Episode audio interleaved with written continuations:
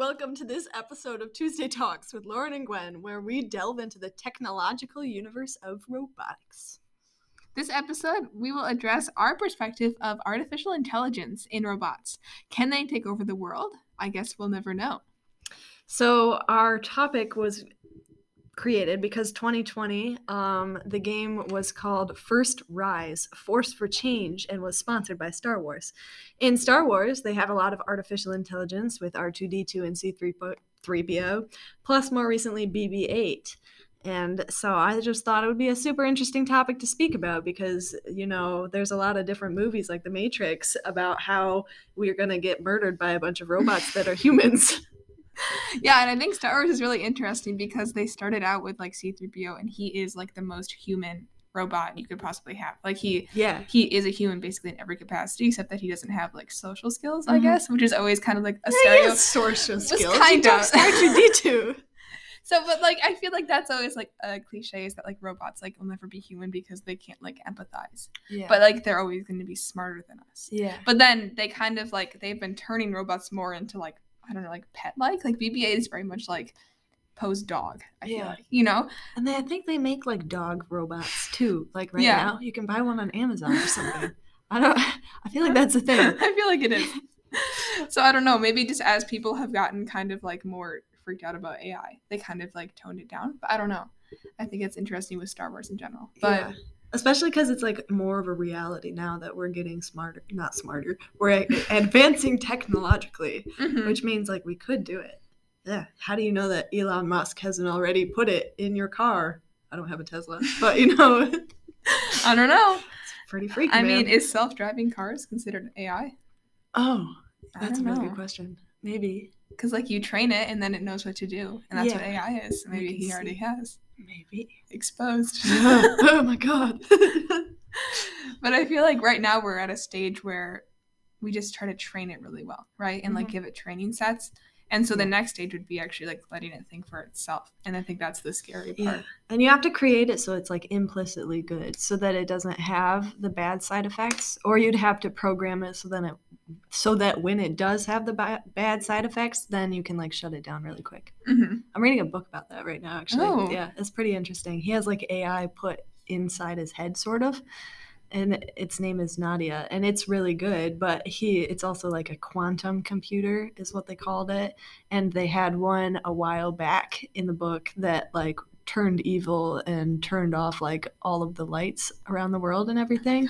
And they so now they're like super freaked out by quantum computers but he believes that they're still good and that you can program it to be the right way so that it doesn't mm-hmm. hurt society does it have to have like access to like the whole world in that way like can they make it like a smaller scale i think they can make it a smaller scale because like in the book they have a couple that are owned like one's by nasa mm-hmm. and then mm-hmm. there's a couple others in different spots that they use to study different things like the one by nasa is studying mars and it sends out like spaceships to gather information and everything and it hasn't had any like bad things happen with it so i think if it's for such a smaller scale, it is le- less likely to have something go wrong, mm-hmm. I suppose.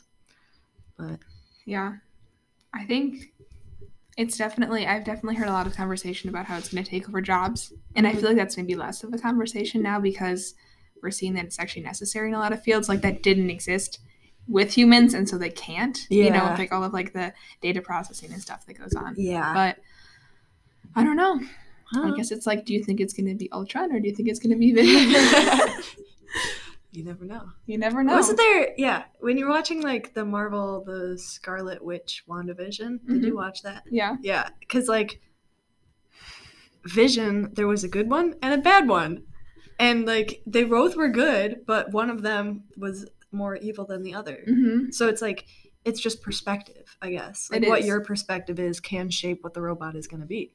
Yeah, and it's like what it's maybe its objectives will because humans are inherently selfish. Yeah. Like, what if the robots become inherently selfish? Exactly, because like your biases when you're programming go into mm-hmm. your program. Yeah, and we humans think a good robot helps humanity. Mm-hmm. Like, is that right? Yeah. Like, how are we saying that's I true? Know. I don't know. Another weird one is like Free Guy when that came out, and I don't know if you've seen that, but he is like sort of artificial intelligence. Like he grows as a character in the game and he's good, but then there's also people in this world that want to shut that down because they're afraid that um, they might get in trouble for creating something like that. Hmm. Which is kind of weird to think about. That is. Yeah. It's kind of like I mean, like you were talking about the Matrix. I'm thinking of like Avatar and like the start of like how people kind of how you can like go into like a body in a video game and now it's become like the metaverse mm-hmm. you know it's kind of like or virtual reality people kind of want to s- escape from the real world too yeah which i think is overall kind of a bad thing but that's easy for me to say because i haven't used yeah like, virtual yeah. reality i don't know i use a book as my virtual reality I think that's pretty solid. So it's been fun. We'll see you next week. Lauren and Gwen out.